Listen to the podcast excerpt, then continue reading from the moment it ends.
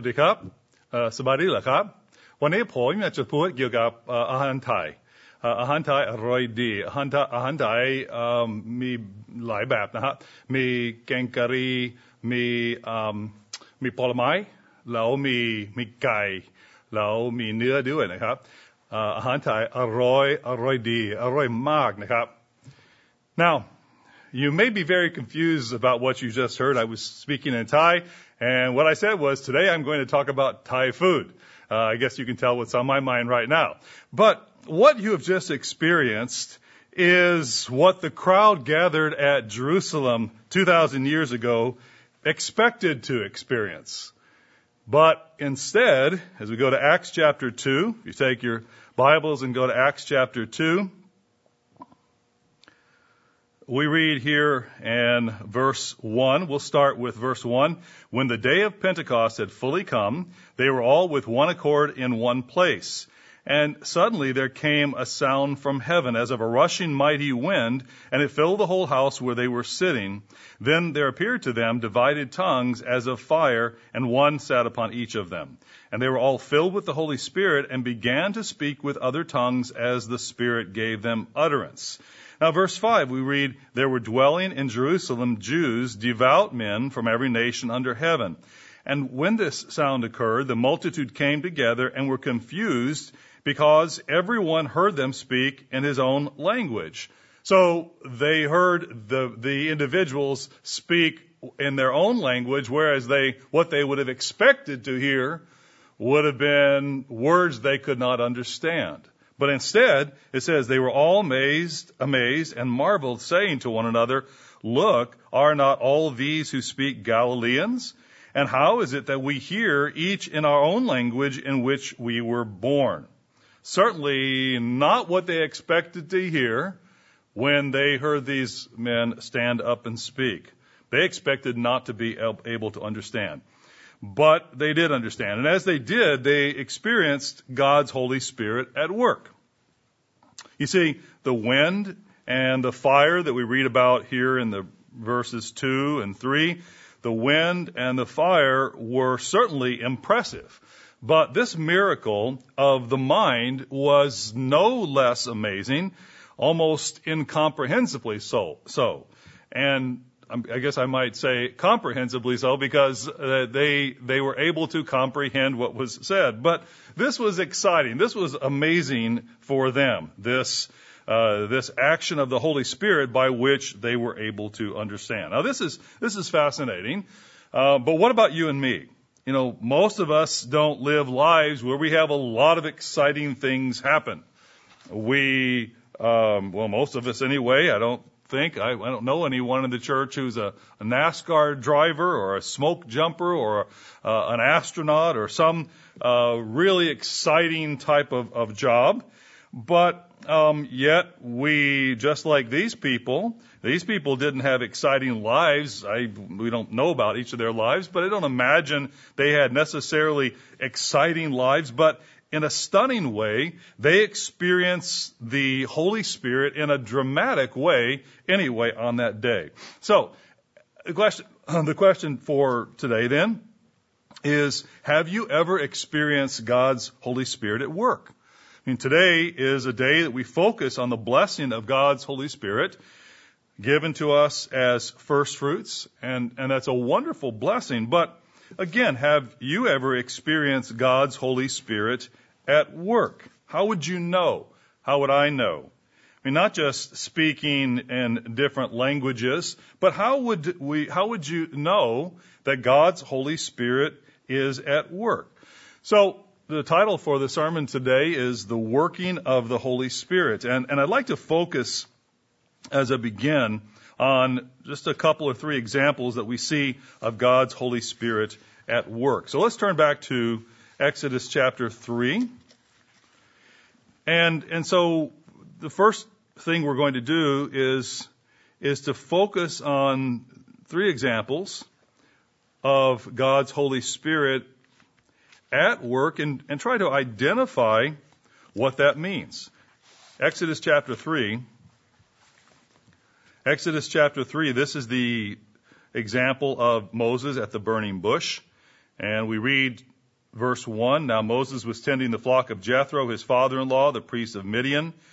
And he led the flock to the back of the desert, came to Horeb, the mountain of God. And the angel of the Lord appeared to him in a flame of fire from the midst of a bush. And so he looked, and behold, the bush was burning with fire, but the bush was not consumed. So we see the first thing that happened as God began to work with him, and, and we see the power of the Holy Spirit, God's Spirit, God's power at work here. We see that there was something unusual. There's a physical uh, manifestation, something unusual that he could see that he, that got his attention. So it says he looked and behold the bush was burning with fire, but it was not consumed. And then verse three, then Moses said, I will now turn aside and see this great sight, why the bush does not burn. So when the Lord saw that he turned aside to look, God called to him from the midst of the bush and said, Moses, Moses. And he said, Here I am. And then he said, Do not draw near this place. Take your sandals off your feet, for the place where you stand is holy ground. And he said, I am the God of your father, the God of Abraham, the God of Isaac, and the God of Jacob. And Moses hid his face, for he was afraid to look upon God. First thing we see as we, we see this, the, the pattern laid here, laid out here, is that there was a, there was a, as I said, a, a, something physical that got his attention. But we see a second step begin to emerge here, and that is the step of, of understanding. So we see that he began to understand what God was doing here, why God was appearing to him, and what God's purpose was. So the Lord said, verse 7, I have surely seen the oppression of my people who are in Egypt, and have heard their cry because of their taskmasters, for I know their sorrows. So I have come down to deliver them out of the hand of the Egyptians, and to bring them up from that land to a good and large land, to a land flowing with milk and honey, to the place of the Canaanites and the Hittites and the Amorites and the Perizzites and Hivites and Jebusites. Now therefore behold, the cry of the children of Israel has come to me, and I have also seen the oppression with, with which the Egyptians oppress them. Come now, th- therefore, and I will send you to Pharaoh that you may bring my people, the children of Israel, out of Egypt. So the second way that God's Holy Spirit was at work here was through understanding. We see that God was, was speaking to him and giving him an understanding of what was going to happen. Now, you know the story here. I'm not going to read through the whole account how Moses was resisting.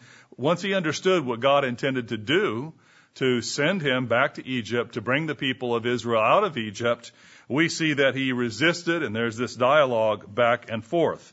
But ultimately, as we uh, we go forward, we see that he ultimately had the conviction to uh, to actually do what God was instructing him to do, and uh, we can see that then towards the end of uh, chapter four, where even though, as I said, he resisted, he we we see that he had the conviction because uh, as he understood and as God made it clear that this is what he was going to expect, he actually did the thing that God was asking him to do or commanding him to do. So we see verse 18. So Moses went and returned to Jethro, his father-in-law, and said to him, Please let me go and return to my brethren who are in Egypt and see whether they are still alive. And Jethro said to Moses, Go in peace. And, and then we go throughout the rest of this chapter where we see that, that he, he actually, um, he, he was given in the conviction to carry out this, this plan that God had for him.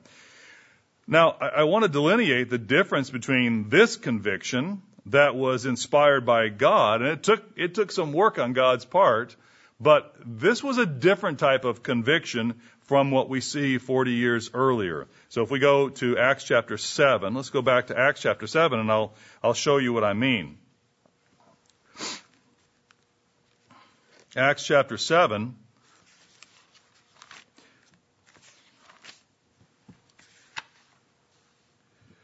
And we read here about the first time that Moses had the, the idea of, of, um, of, of, of bringing his brethren out of Egypt.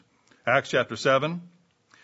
And I'm not going to read the whole section here, But uh, jump down to verse 24 and 25 here when we see he came of age. Uh, actually, verse 23. When he was 40 years old, now it's talking about Moses, and he's being described here. When he was 40 years old, it came into his heart to visit his brethren, the children of Israel. And seeing one of them suffer wrong, he defended and avenged him who was oppressed and struck down the Egyptian for he supposed that his brethren would have understood that God would deliver them by his hand, but they did not understand. So we see back at this time, he had conviction, but his conviction was that he would be the one to lead his brethren out of slavery. But it wasn't to be. And, and he was humbled through these 40 years. But now God was inspiring a new conviction in him a new conviction that was such that ultimately he would be willing to stand before Pharaoh of, of this powerful nation of Egypt and uh, lead the children of Israel out of Egypt. He had the conviction in God, and that God was going to. He, he God had in, inspired him to take the action, even against his initial uh, misgivings. That he inspi- God inspired Moses to be convicted in this this plan to bring the children of Israel out of, out of Egypt. So it was a different, it was a different type of conviction, not in himself, but in the power of God. Let's go to Judges chapter 6 and look at another example.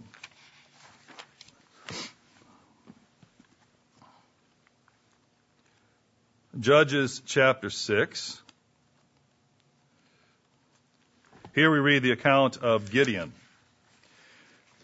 So we see here with Gideon as we begin the story in chapter 6 that the children of Israel were suffering under the Midianites. And in verse 11, we read how the angel of the Lord came and sat under the terebinth tree, which was in Ophrah, which belonged to Joash the Abiezrite, while his son Gideon threshed wheat in the winepress in order to hide it from the Midianites. And the angel of the Lord appeared to him and said to him, The Lord is with you, you mighty man of valor. There has to be a little bit of tongue in cheek there. Here he was Uh, uh, threshing wheat in the winepress in order to hide it from the Midianites, and he's called you mighty man of, of valor. But we see here Gideon, verse 13, said to him, O my Lord, if the Lord is with us, why then has all this happened to us? And where are all his miracles, which our fathers told us about, saying, Did not the Lord bring us up from Egypt? But now the Lord has forsaken us and delivered us into the hands of the Midianites. Now, you can probably see where I'm going as you consider the story of, of Gideon, especially when he makes this comment, where, basically saying in essence, where are all the miracles? Where are all the, where are the physical signs that, that God is working with us that we've heard about from our fathers? because it certainly doesn't seem like it's happening now and that God is with us now. And as you go down through the story, though, you know how uh, Gideon requested physical signs. We see verse uh, 19. So Gideon went in and prepared a young goat and unleavened bread from an ephah of flour. And the meat he put in a basket, and he put the broth in a pot, and he brought them out to him under the terebinth tree and presented them. Then the angel of God said to him, Take the meat and the unleavened bread and lay them on this rock and pour out the broth. And he did so. And then the angel of the Lord put out the end of the staff that was in his hand and touched the meat and the unleavened bread, and fire rose out of the rock and consumed the meat and the unleavened bread, and the angel of the Lord departed out of his sight. Now, verse 22, Gideon, you know, he was a little slow on the uptake, but he got the picture. We see, we see verse 22 that Gideon perceived that he was the angel of the Lord. So Gideon said, Alas, O Lord God, for I have seen the angel of the Lord face to face. And then the Lord said to him, Peace be with you. Do not fear. You shall not die. And he built an altar there. Now, as the story goes on, we see that that, that gave, uh, when he began to understand that, okay, this is God, uh, he, he saw the, the physical signs. Uh, he understood that this was the, the true God, and uh, and and he, he had a, a grasp of that. Then he had the conviction we see in verse 28 He had the conviction to take action. We see verse 28, when the men of the city rose early in the morning, there was the altar. Well, I should back up here and to verse, uh, let's go back to verse 25. And we see it came to pass the same night that the Lord said to him, Take your father's young bull, the second bull of seven years old, and tear down the altar of Baal that your father has, and cut down the wood, wooden image that is beside it. Verse 26, and build an altar to the Lord your God on top of this rock in the proper arrangement, and take the second bull and offer a burnt sacrifice with the wood of the image, which you shall cut down. So Gideon took ten men from among his servants and did as the Lord had said to him. But because he feared his father's household and the men of the city too much to do it by day, he did it by night. So he had, he understood what God was, what God wanted him to do, and he had the conviction to do it to a degree, but um, yet he still had fear about what might happen. So when the men of the city, verse 28, arose early in the morning, there was the altar of Baal torn down, and the wooden image that was beside it uh, was cut down. And the second bull was being offered on the altar which had been built. And they said to one another, Who has done this thing? And when they had inquired and asked, they say, Gideon, the son of Joash, has done this.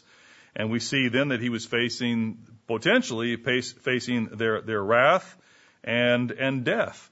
And you can see the dialogue that goes back and forth. Now, we come to chapter uh, 6 and verse 36. So Gideon said to God, If you will save Israel by my hand, as you have said, look, I shall put a fleece of wool on the threshing floor. If there is dew on the fleece only, and it is dry on all the ground, then I shall know that you will save Israel by my hand, as you have said. And it was so. When he arose early in the next morning, and he squeezed the fleece together, he wrung the dew out of the fleece, a bowl full of water. And then Gideon said to God, Don't be angry with me, but let me speak just once more. Let me test, I pray, just once more with the fleece. Let it now be dry only on the fleece, but on the ground let there be dew. And God did so that night. It was dry on the fleece only, but there was dew on all the ground. So we see, again, there's a pattern where a physical action takes place first, where God works with him physically to uh, help him to come to understanding of the fact that um, God is this is God and God's working with him. And as we see in chapter seven, and I'm not going to read through the whole chapter here, but that that uh, that God was going to, in this case, God was going to save the people of Israel by His hand. And then the third step that we see in this in this process, the third um, component in in this process is that of conviction, where he had the conviction to lead these men against the Midianites. So we see that a similar pattern of God working, and we see a beginning with a physical action, physical, uh, some type of a, a physical uh, uh, step that's taking place, and then we see understanding, which leads to conviction. Let's look in the New Testament, Acts chapter 9. Acts chapter 9, where we read about Paul and Paul's conversion. Acts chapter 9. This familiar account of, of Saul who then was ultimately named Paul. We read verse 1 of Acts chapter 9. Then Saul, still breathing threats and murder against the disciples of the Lord, went to the high priest, and he asked letters from him to the synagogues of Damascus, so that if he found any who were of the way, this was those who were followers of Christ, were beginning to be called followers of the way, whether men or women, he might bring them bound to Jerusalem. As he journeyed, he came near Damascus, and suddenly a light shone around him from heaven. He fell to the ground and heard a voice saying to him, Saul, Saul, why are you persecuting me? And he said, Who are you, Lord? And the Lord said, I am Jesus, whom you are persecuting. It is hard for you to kick against the goads. So he, that is Saul or Paul, trembled and astonished, said, Lord, what do you want me to do? And the Lord said to him, Arise and go into the city, and you will be told what you must do. So you see this pattern continuing where there's a, a physical action, in this case, another dramatic physical sign, which leads then to understanding And you probably guessed it, we see as the story goes on, it's going to lead to that third component. Let's read a little bit more. We see verse, verse 7. The men who journeyed with him stood speechless, hearing a voice, but seeing no one. Then Saul arose from the ground, and when his eyes were opened, he saw no one, but they led him by the hand and brought him into Damascus. And he was three days without sight, and he neither ate nor drank. So we read, there was a certain disciple, verse 10, at Damascus named Ananias, and to him the Lord said in a vision, Ananias, he said, Here I am, Lord. And the Lord said to him, Then arise, go to the street called Straight, and inquire at the house of Judas for one called Saul of Tarsus, for behold, he is praying. And in a vision he has seen, verse 12, a man named Ananias coming in and putting his hand on him so that he might receive his sight. Ananias answered, Lord, I've heard from many about this man, how much harm he has done to your saints in Jerusalem. And he, here he has authority from the chief, chief priest to bind all who call your name. But God said, Go, uh, I will show him, verse 16, I will show him how many things he must suffer for my name's sake. So even there's this intimation of, of understanding that's going to be given to Paul. So we, we see that reiterated. verse 7, 17. So Ananias went his way and entered the house, and laying his hands on him, he said, Brother Saul, the Lord Jesus, who appeared to you on the road as you came, has sent me that you may receive your sight and be filled with the Holy Spirit. And immediately there fell from his eyes something like scales, and he received his sight at once, and he arose and was baptized. When he had received food, he was strengthened, and then Saul spent some days with the disciples in Damascus. Now, what happens here in verse 20? We see verse 20. So he, he began to understand, and it, that led to the conviction in, in Saul, or Paul now, that he was willing to, verse 20, preach the Christ in the synagogues that he is the Son of God. So here is a man who now certainly faced the criticism of those who were previously his peers and compatriots and, and fellows, and, and even beyond that, others who were certainly going to uh, attack him for following this way, especially when he had been known as someone who persecuted this way. And yet he has the conviction to stand up and begin to preach the gospel. So, what we see here is an example of God's Holy Spirit at work. And that's the point. That's why I've, I've gone through th- these three examples, because I'd like to break it down a little bit and, and, and apply it to ourselves as we go forward. But understand, if we want to understand how God's Holy Spirit works, we see a pattern here with people that God is using, where He uses physical, he uses, in this case, we see these three different examples of physical signs and, and physical acti- activity. And he brings understanding, but that's through his Holy Spirit. And, and we saw that specifically here in verse 17, that you may receive your sight and be filled with the Holy Spirit. So God's Holy Spirit is, is, at, is at work not just with the dramatic signs, but also with understanding and with conviction, which, which follows. In this case, so much so that Paul was willing to devote his life, lay down his life for, for, uh, to serve God and to follow the directions he was given from God. But it, it, that happened after he was inspired through the Holy Spirit to have understanding. Understanding of, you, you might say, the real reality. He, well, the reality that he thought was reality was turned upside down. And he didn't realize that he was actually working against Christ. He was working against the God that he thought he was serving. You know, it, it's, it's, it, it reminds us of how important understanding is because understanding is like a roadmap that helps us to get where we need to go. You know, if you have a roadmap and it's a roadmap to, for Kentucky, and you give this to a person and you're going to give them a, try to uh, show them how to get to Charlotte, I mean, you can put Charlotte on that map. You can draw a little dot that says Charlotte, but they're not going to be able to use that map to get to Charlotte because it's not an accurate map. It's not an accurate map of the, of the landscape, of the nation. It won't be an accurate map of the highways. And you know, before we're, we're called, before God begins to work with us, our map of reality is wrong. And so in this case, God showed as he worked with Paul, he showed him a right roadmap. He gave him understanding.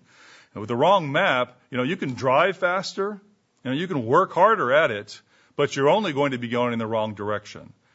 And so many people have the wrong roadmap. So they, they work hard, you know, they're trying to do their best. They may even be trying to benefit society in one way or another. They may be trying to worship God. And how many people in this world put a lot of effort into worshiping God? They think they're worshiping God, yet their roadmap is wrong because God, through His Holy Spirit, has not given them understanding. He's not called them. So therefore, they can work harder. They can drive faster, you might say, but they're only going to be going faster in the wrong direction. So what we've been reading about is God's Holy Spirit at work. Let's go back to Acts chapter 2.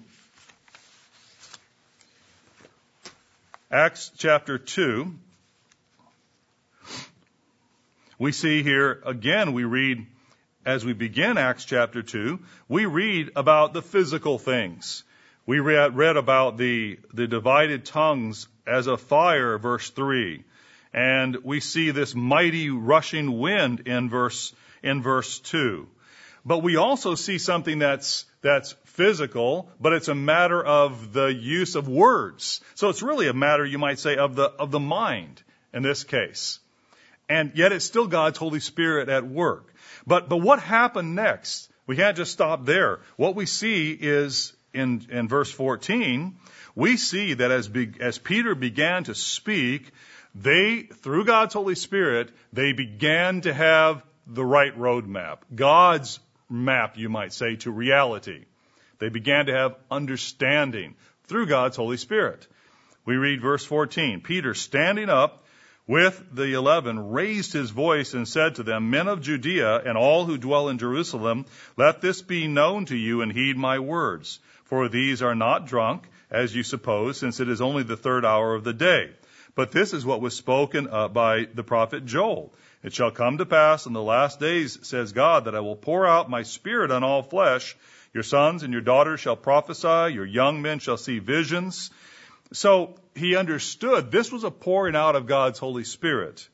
He, he, he saw this as the, as the end of the end of the age and the, and the return of Christ and the end of this age and, but in, in that sense he was not accurate, but he recognized the pouring out of the Spirit and and identify that. So he says, Men of Israel, verse 22, hear these words Jesus of Nazareth, a man attested by God to you by miracles, wonders, and signs which God did through him in your midst, as you yourselves also know, him being delivered by the determined purpose and foreknowledge of God, you have taken by lawless hands, have crucified, and put to death whom God raised up, having loosed the pains of death, because it was not possible that he should be held by it. He says, For David says concerning him, I foresaw the Lord always before my face, for he is at my right hand, that I may not be shaken. Therefore my heart rejoiced, and my tongue was glad.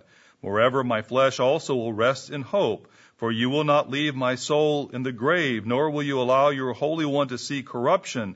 You have made known to me the ways of life. You will make me full of joy in your presence. So he recognized the prophetic fulfillment of these words. So then he says, verse 29, Men and brethren, let me speak freely to you of the patriarch David, that he is both dead and buried, and his tomb is with us to this day.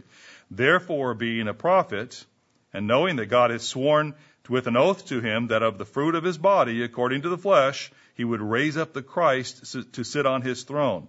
He, foreseeing this, spoke concerning the resurrection of the Christ, that his soul was not left in Hades or the grave, nor did his flesh see corruption.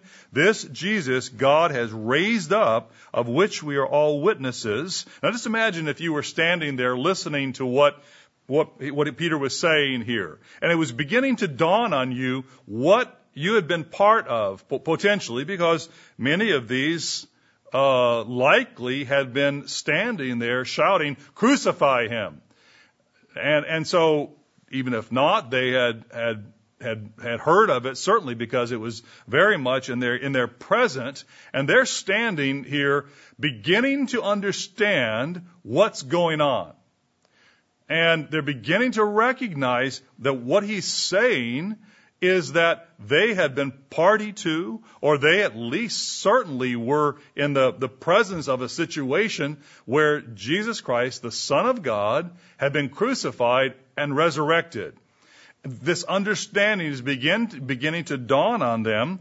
And then we see what happens next. He says, Therefore, verse 33, being exalted to the right hand of God and having received from the Father the promise of the Holy Spirit, he poured out this which you now see and hear.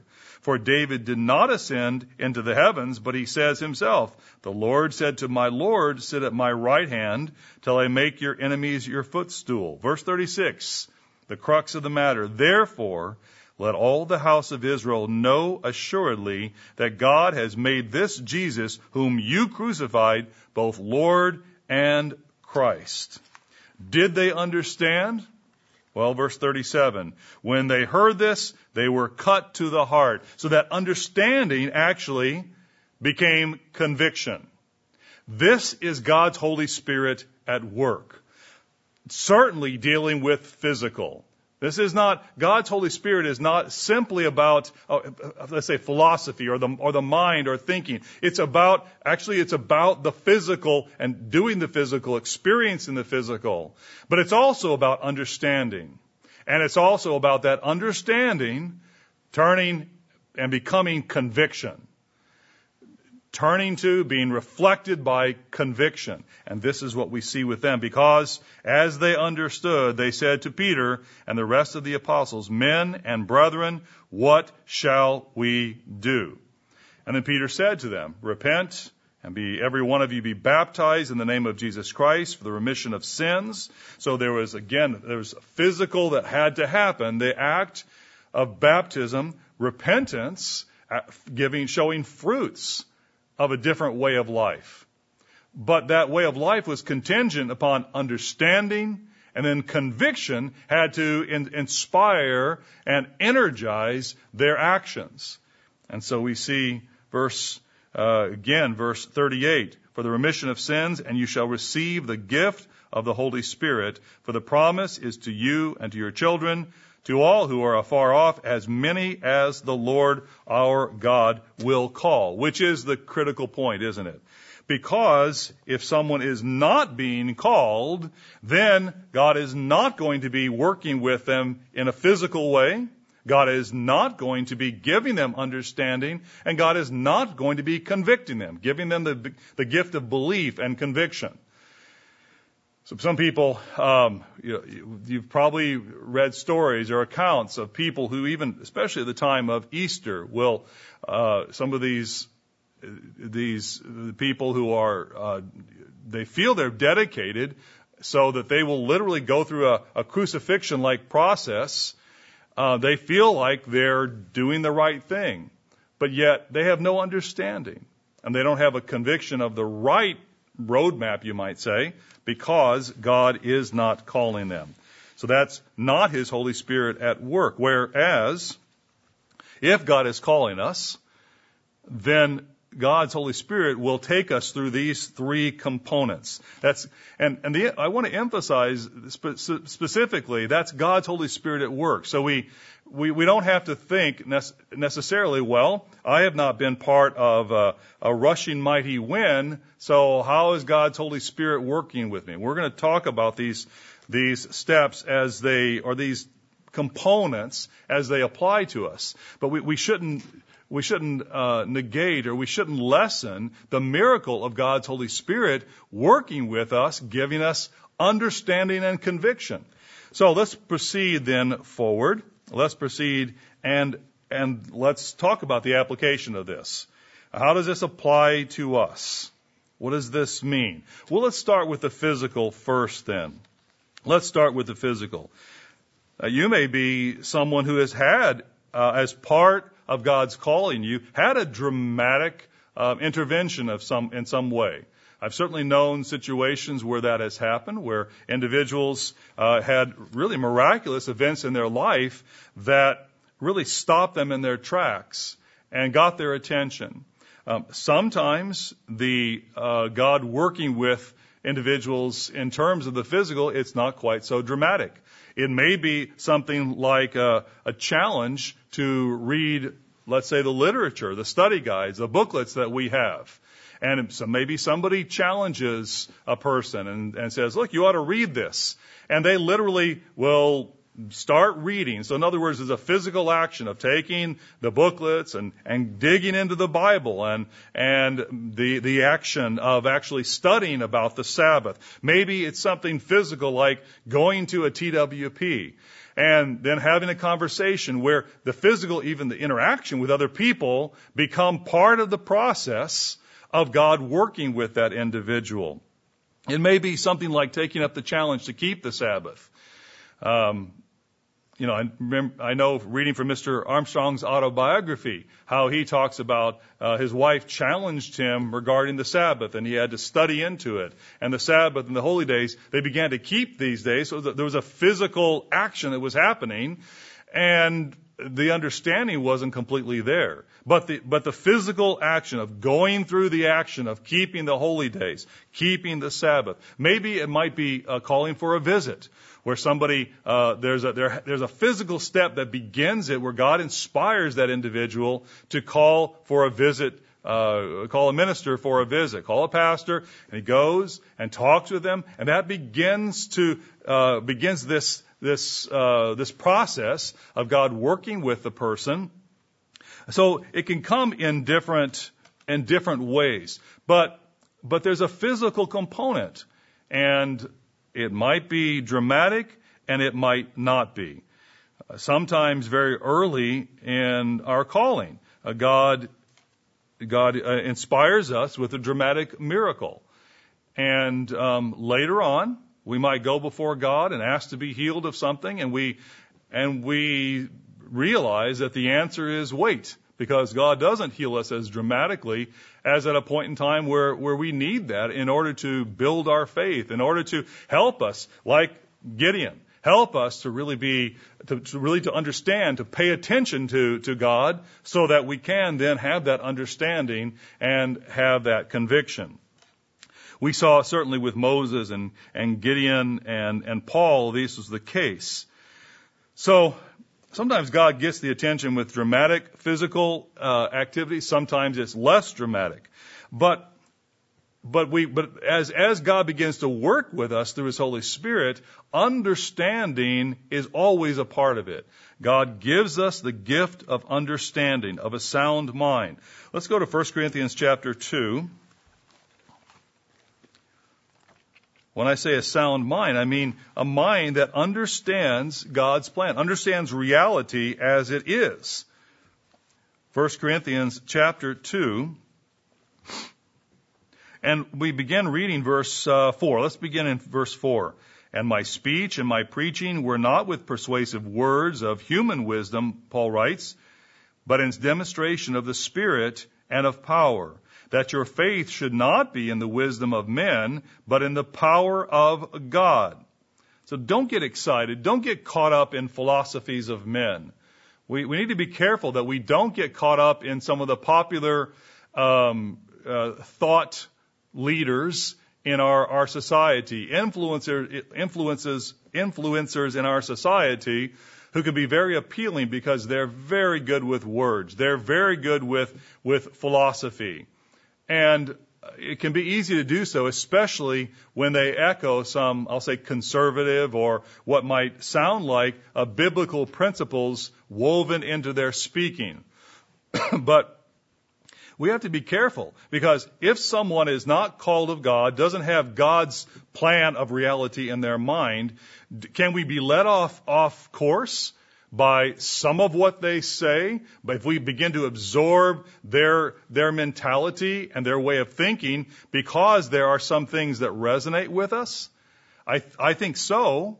And so I think we, we need to be careful. And I won't name uh, some of our leading thought philosophers' names, but um, it doesn't take doesn't take too much imagination to recognize some of the ones that are very popular today. But we need to be careful. What Paul says is that our faith should not be in the wisdom of men. And mark my words, some of the ones who are thought leaders, even with conservative ideals, are, it is the wisdom of men. It is not the wisdom of God. In fact, some of the things that they say show that they do not believe in God. They, they do not uh, have any, there, there's no obedience to God, or they have not been humbled by God, but they are exercising the wisdom of men, and that is not new.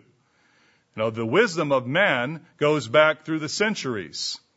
And if you read some of the ancient Greek uh, thought leaders and you, some of the ancient Roman thought leaders, you will find gems of, of practical advice that makes sense in our world.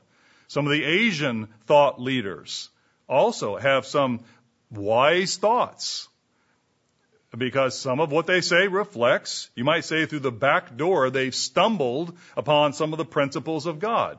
But make no mistake, there be, what we're talking about is the wisdom of men. And Paul describes that. He says, Your faith should not be in the wisdom of men, but in the power of God. However, verse 6, we speak wisdom among those who are mature, yet not the wisdom of this age, nor of the rulers of this age who are coming to nothing. But we speak the wisdom of God in a mystery, the hidden wisdom which God ordained before the ages for our glory. God's wisdom, God's understanding that is revealed to those whom he calls, it is not the, wis- the same as the wisdom of man. It may, it may look like it, but at some point it diverges. Usually when it applies to an obedience to God in terms of his Sabbath, his holy days. Then when it comes to obedience, the, the, the wisdom of man usually says, no thanks, I don't want that. But we see here verse 8, which none of the rulers of this age knew, for had they known, they would not have crucified the Lord of glory. But it is written, Eye has not seen, nor ear heard, nor have entered into the heart of man the things which God has prepared for those who love him. but God, verse 10, has revealed them to us through his Spirit. So make no mistake, the working of God's Holy Spirit is, involves understanding just as much as it may the physical, dramatic physical signs or not so dramatic physical, let's say parts of the process. It is God's Holy Spirit that works in us to open our minds to understand the things that are real the reality, the real reality. And so verse 10, God has revealed them to us through his Spirit. For the Spirit searches all things, yes, the deep things of God. For what man knows the things of man except the Spirit of the man which is in him? Even so, no one knows the things of God except the Spirit of God. Now we have received not the Spirit of the world, but the Spirit which is from God, that we might know the things that have been freely given to us by God. These things we also speak, not in words which man's wisdom teaches, but which the Holy Spirit teaches, comparing spiritual things with spiritual. But the natural man does not receive the things of the Spirit of God, for they are foolishness to him, nor can he, can he know them, because they are spiritually discerned. But he who is spiritual judges all things, yet he himself is rightly judged by no one. Verse 16, for who has known the mind of the Lord that he may instruct him? But we have the mind of Christ through his Holy Spirit. When we read Psalm 51, for example, when we read Psalm 51, I just picked out a couple of Psalms as, as references here. When we read Psalm 51, what we're reading here is understanding that that is is is is take is absorbing a way of thinking from God so that it's not simply a matter of pushing one bad thought out and pushing one bad thought out here and pushing one bad thought out there like, like it's a whack-a-mole.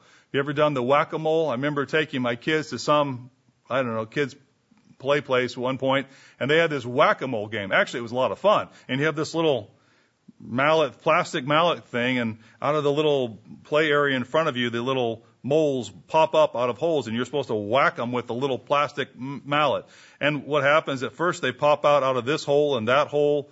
It sounds very violent, doesn't it? But it's for kids and it's it's all plastic. So, but anyway, you first you whack this one and then you whack that one and they start popping up slowly and they come pop up faster and faster and faster and you're you're pop you're trying to whack all these those moles and uh, it's just a lot of fun. But that, you know, that's not what we're talking about. When God's Holy Spirit begins to work with us, it, it actually drives out the human way of thinking if we allow God's Spirit to work in us, so that we're, we're actually reflecting a whole way of thinking that replaces and pushes all of that out. If we allow God to do that and we, we actually humbly go before Him and ask for His Holy Spirit to help to, to take on His mind we're not just whacking a mole in our life. We're actually reflecting godly thoughts that even apply to situations that are new to us. And, and we see this mindset when we see the change in David to, to this mindset of wanting to completely take on the mind of God. He says, he says, verse 1, Have mercy upon me, O God, according to your loving kindness according to the multitude of your tender mercies. Blot out my transgressions. Wash me thoroughly from my iniquity and cleanse me from my sin. And then he says in verse 10, this is our prayer. Create in me a clean heart, O God, and renew a steadfast spirit within me. Do not cast me away from your presence and do not take your Holy Spirit from me. This is what he asks. That, that he would have the mind of God through his Holy Spirit that would fill his mind so that every situation that would come upon him, his actions would reflect a godly way of thinking, a godly way of approaching that. And that comes through understanding and then the next step through conviction. Let's go back to Acts chapter 2 again. It can't be just one. It has to be God's Holy Spirit giving us the understanding of what to do and what to think and what to say, but also the courage and the conviction to say it, to do it, to think it, and not think the things or say the things or do the things that we should not. Acts chapter 2, just want to highlight what we saw before. Acts chapter 2, we see this conviction in verse 37 when it says, When they heard this, they were cut to the heart. That was conviction. And when they said, verse 37, to Peter and the rest of the apostles, men and brethren, what shall we do? It's, it's not just what do we believe in, it's, it's what we, what we believe, what we are, what we are, what we're willing to, to die for, what we are willing to, to do and think so that even criticism is brought upon us. Or maybe others won't like it. Or it'll be hard because it's not our natural reaction. So, conviction of the it's God working with our human spirit, which naturally has conviction in our own stuff. You know, we have conviction in terms of what we love, what we hate, what stirs us when we begin to as we're a young person begins to love, as, as, a man begins to love a woman, he's convicted that this young woman is for him. This young woman is his, is his lifetime companion. And likewise, for a young lady, when she begins to, to see this man not as just someone who's a friend, an acquaintance, but someone that she can give herself to, that she can look to as, as her leader, put herself in his hands. That takes conviction. And so conviction is something that we're familiar with through our own human life, isn't it? I say we have convictions about our children, that we are dedicated we adore them and we love them and we don't want anything wrong to happen to them. And we're convicted enough that we're willing to, to stop them and warn them and even punish them or correct them for wrongdoing, not because we want to see them hurt, but because we want to see them prosper. Because we have an understanding of what will bring that, that, that success in life, and, and we have a conviction that we need to help them to have that successful life. So we, we understand conviction in our own life, but when we're talking about the things of God, God, through His Holy Spirit, also stirs up that conviction in us. And, and you can see it in the church in many ways. I mean, I, I just think about, I think about the, the, the way that our church functions, the miles that people drive to be together, to assemble together on the Sabbath. I mean, the typical church doesn't have people driving 30, 45 an hour, 30 or 45 minutes or an hour or two hours to get to services or three hours to get to services.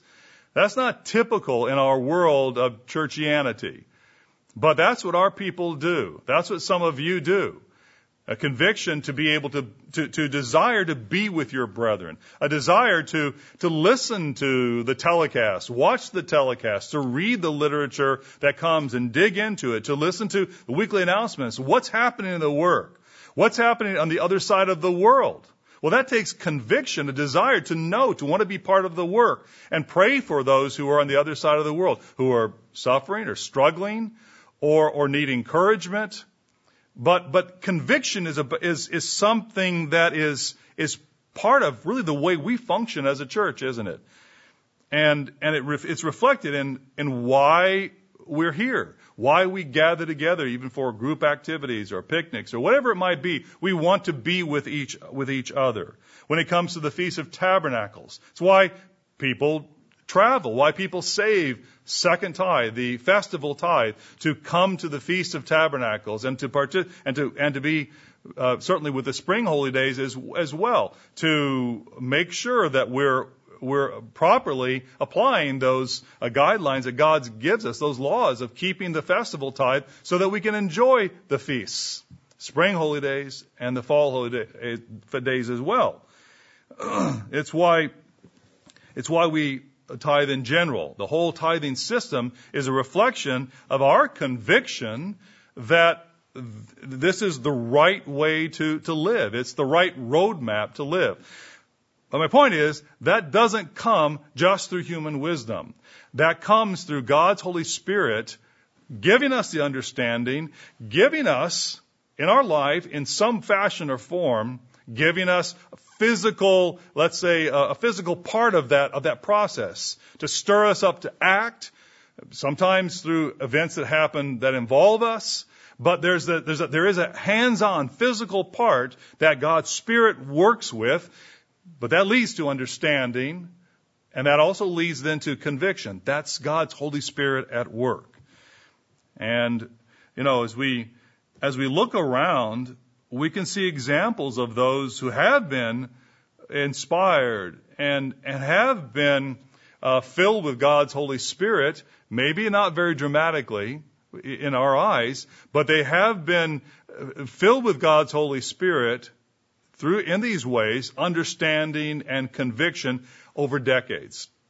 I think most every con- congregation has at least one individual, sometimes many more, who have, who have lived a life that reflects that God's Holy Spirit working in them. And we can appreciate that and we should admire in a right, proper way, admire them for their example of a willingness to allow God to work in them and allow God to use His Holy Spirit to inspire and convict them and give them the understanding and we should look to them as examples. This, the older generation who has been around um, and been really been part of the church for, as I said, sometimes decades. So, as we go back to Acts chapter 2, we see that there is an, a natural, a natural process And there's a natural reaction. Acts chapter 2, verse 40. There's a result. Fruits that are born when God calls people. And He works with them, gives them understanding and conviction. Works with them in physical ways. Verse 40. With many other words, He testified and exhorted them, saying, Be saved from this perverse generation. Then those who gladly received His word, they believed, they were convicted, they understood, were baptized, and that day about 3,000 souls were added to them. And look at verse 42. Because we begin to see how that if, if, if individuals, if God is working with individuals and building them into His church, then it's not only individuals who are strengthened by God's Holy Spirit, but it's the church as a whole. It's the congregations. It's the broader body of Christ. It says, Verse 42, and they continued steadfastly in the apostles' doctrine. So doctrine does count, and proper understanding of doctrine does count, and fellowship. Fellowship counts. You know, God's Holy, Holy Spirit is what encourages us to fellowship with each other. If, if we're, you know, if, if we're having a rough day, if we're having a rough week, and we may not feel like uh, fellowshipping with our brethren, but if we ask God to give us the strength, because it may be the day that we need to encourage somebody else at Sabbath services. And if we're not there, there, maybe they won't be encouraged. But if we ask God to help us, strengthen us to act, to, to actually, to fellowship and to maintain faithful and true doctrine. But back to here, it says, in the breaking of bread and in prayers, then fear came upon every soul, and many wonders and signs were done through the apostles. He says, Now all who believed were together and had all things in common. They sold their possessions and goods and divided them among all as ever, anyone had need. This is, at this point, they really expected Christ's return in particular, and so that's why it appears that they had this enthusiasm. But let's not let's not negate the fact that this was God's Spirit working, even though they didn't understand the timetable. He says, so they continuing daily with one accord in the temple and breaking bread from house to house, they ate their food with gladness and simplicity of heart, praising God and having favor with all the people. And the Lord added to the church daily those who were being saved. So we see the church grow. The church was strengthened at this point in, in this stage of this uh, beginning of the New Testament church. And it began, we see, on the day of Pentecost. It began on the day that we observe today. So as we observe this day of Pentecost, let's consider the working of God's Holy Spirit. And I've given you these three components to think on and think about how they have been part of how God worked with individuals in the Bible and how He works with you and me. There's certainly a lot more to learn about God's Holy Spirit. And um, if you look up on our church website, you can see other aspects of God's Holy Spirit.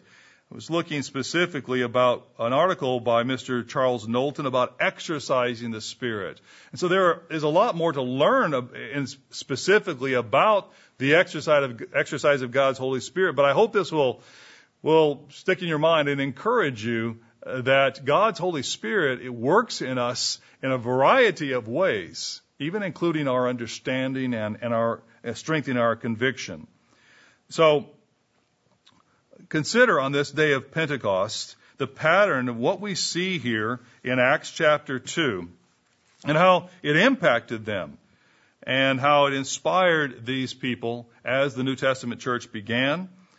And as the days go forward, we can see that the momentum that was built, so these people that we read about in the book of Acts could be able to spread the gospel, could be able to teach others, could be able to learn about God's way of life and establish the New Testament church so that it could be then continued down through the ages to our time.